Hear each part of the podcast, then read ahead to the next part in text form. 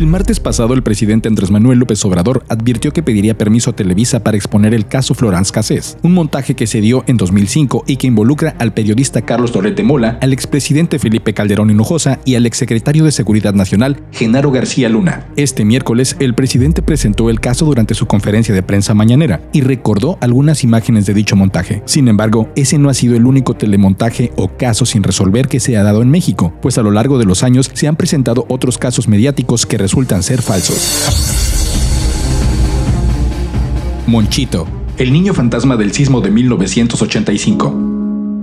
Un caso que fue muy sonado tras el temblor de 1985 es el de Luis Ramón Navarrete, alias Monchito, un niño de 9 años que captó la atención de la prensa mexicana e internacional. El menor, quien se dijo se iba a Cozumel con su familia, supuestamente durmió el 18 de septiembre de 1985 en la vecindad de su abuelo en la Ciudad de México. La mañana del día siguiente se suscitaría el terremoto de 8.2 grados Richter que sacudió la capital mexicana y en la que murieron, según cifras oficiales, unas 3.192 personas, aunque cifras extraoficiales señalan hasta 20.000 fallecidos. Tras varios días de búsqueda entre los escombros, los equipos de rescate aseguraron haber oído golpes desde el fondo de los escombros. Esto provocó que la sociedad mexicana estuviera al tanto del caso, pues se aseguraba que era el menor de 9 años. Aunque expertos internacionales que viajaron a México para colaborar advirtieron que nadie más se encontraba con vida, la búsqueda concluyó hasta el 11 de octubre, cuando rescatistas aseguraron que ya no había nadie más vivo. El cuerpo del abuelo de Monchito apareció entre los escombros. Sin embargo, el niño nunca fue visto. Algunos dicen que el niño falleció junto a su abuelo, otras personas aseguran que el menor nunca existió.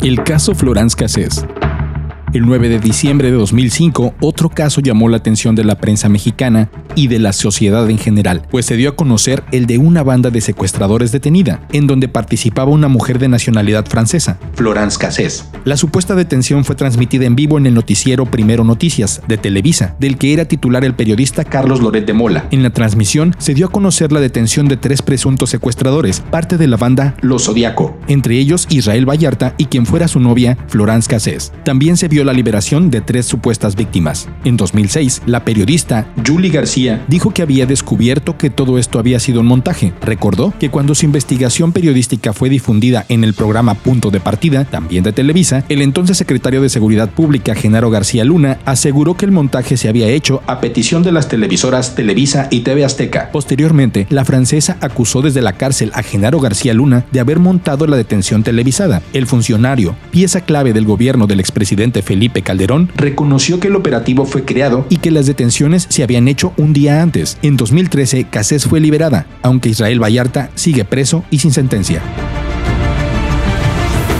El polémico caso de la niña Paulette.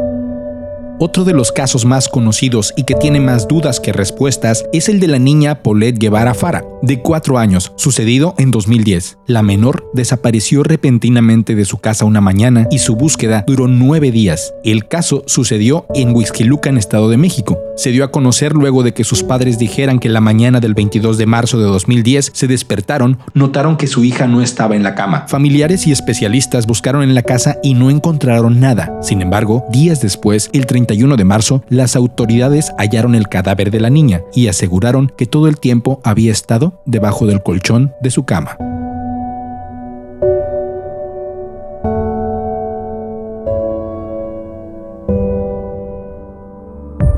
El caso de Frida Sofía, la niña del colegio Repsamen.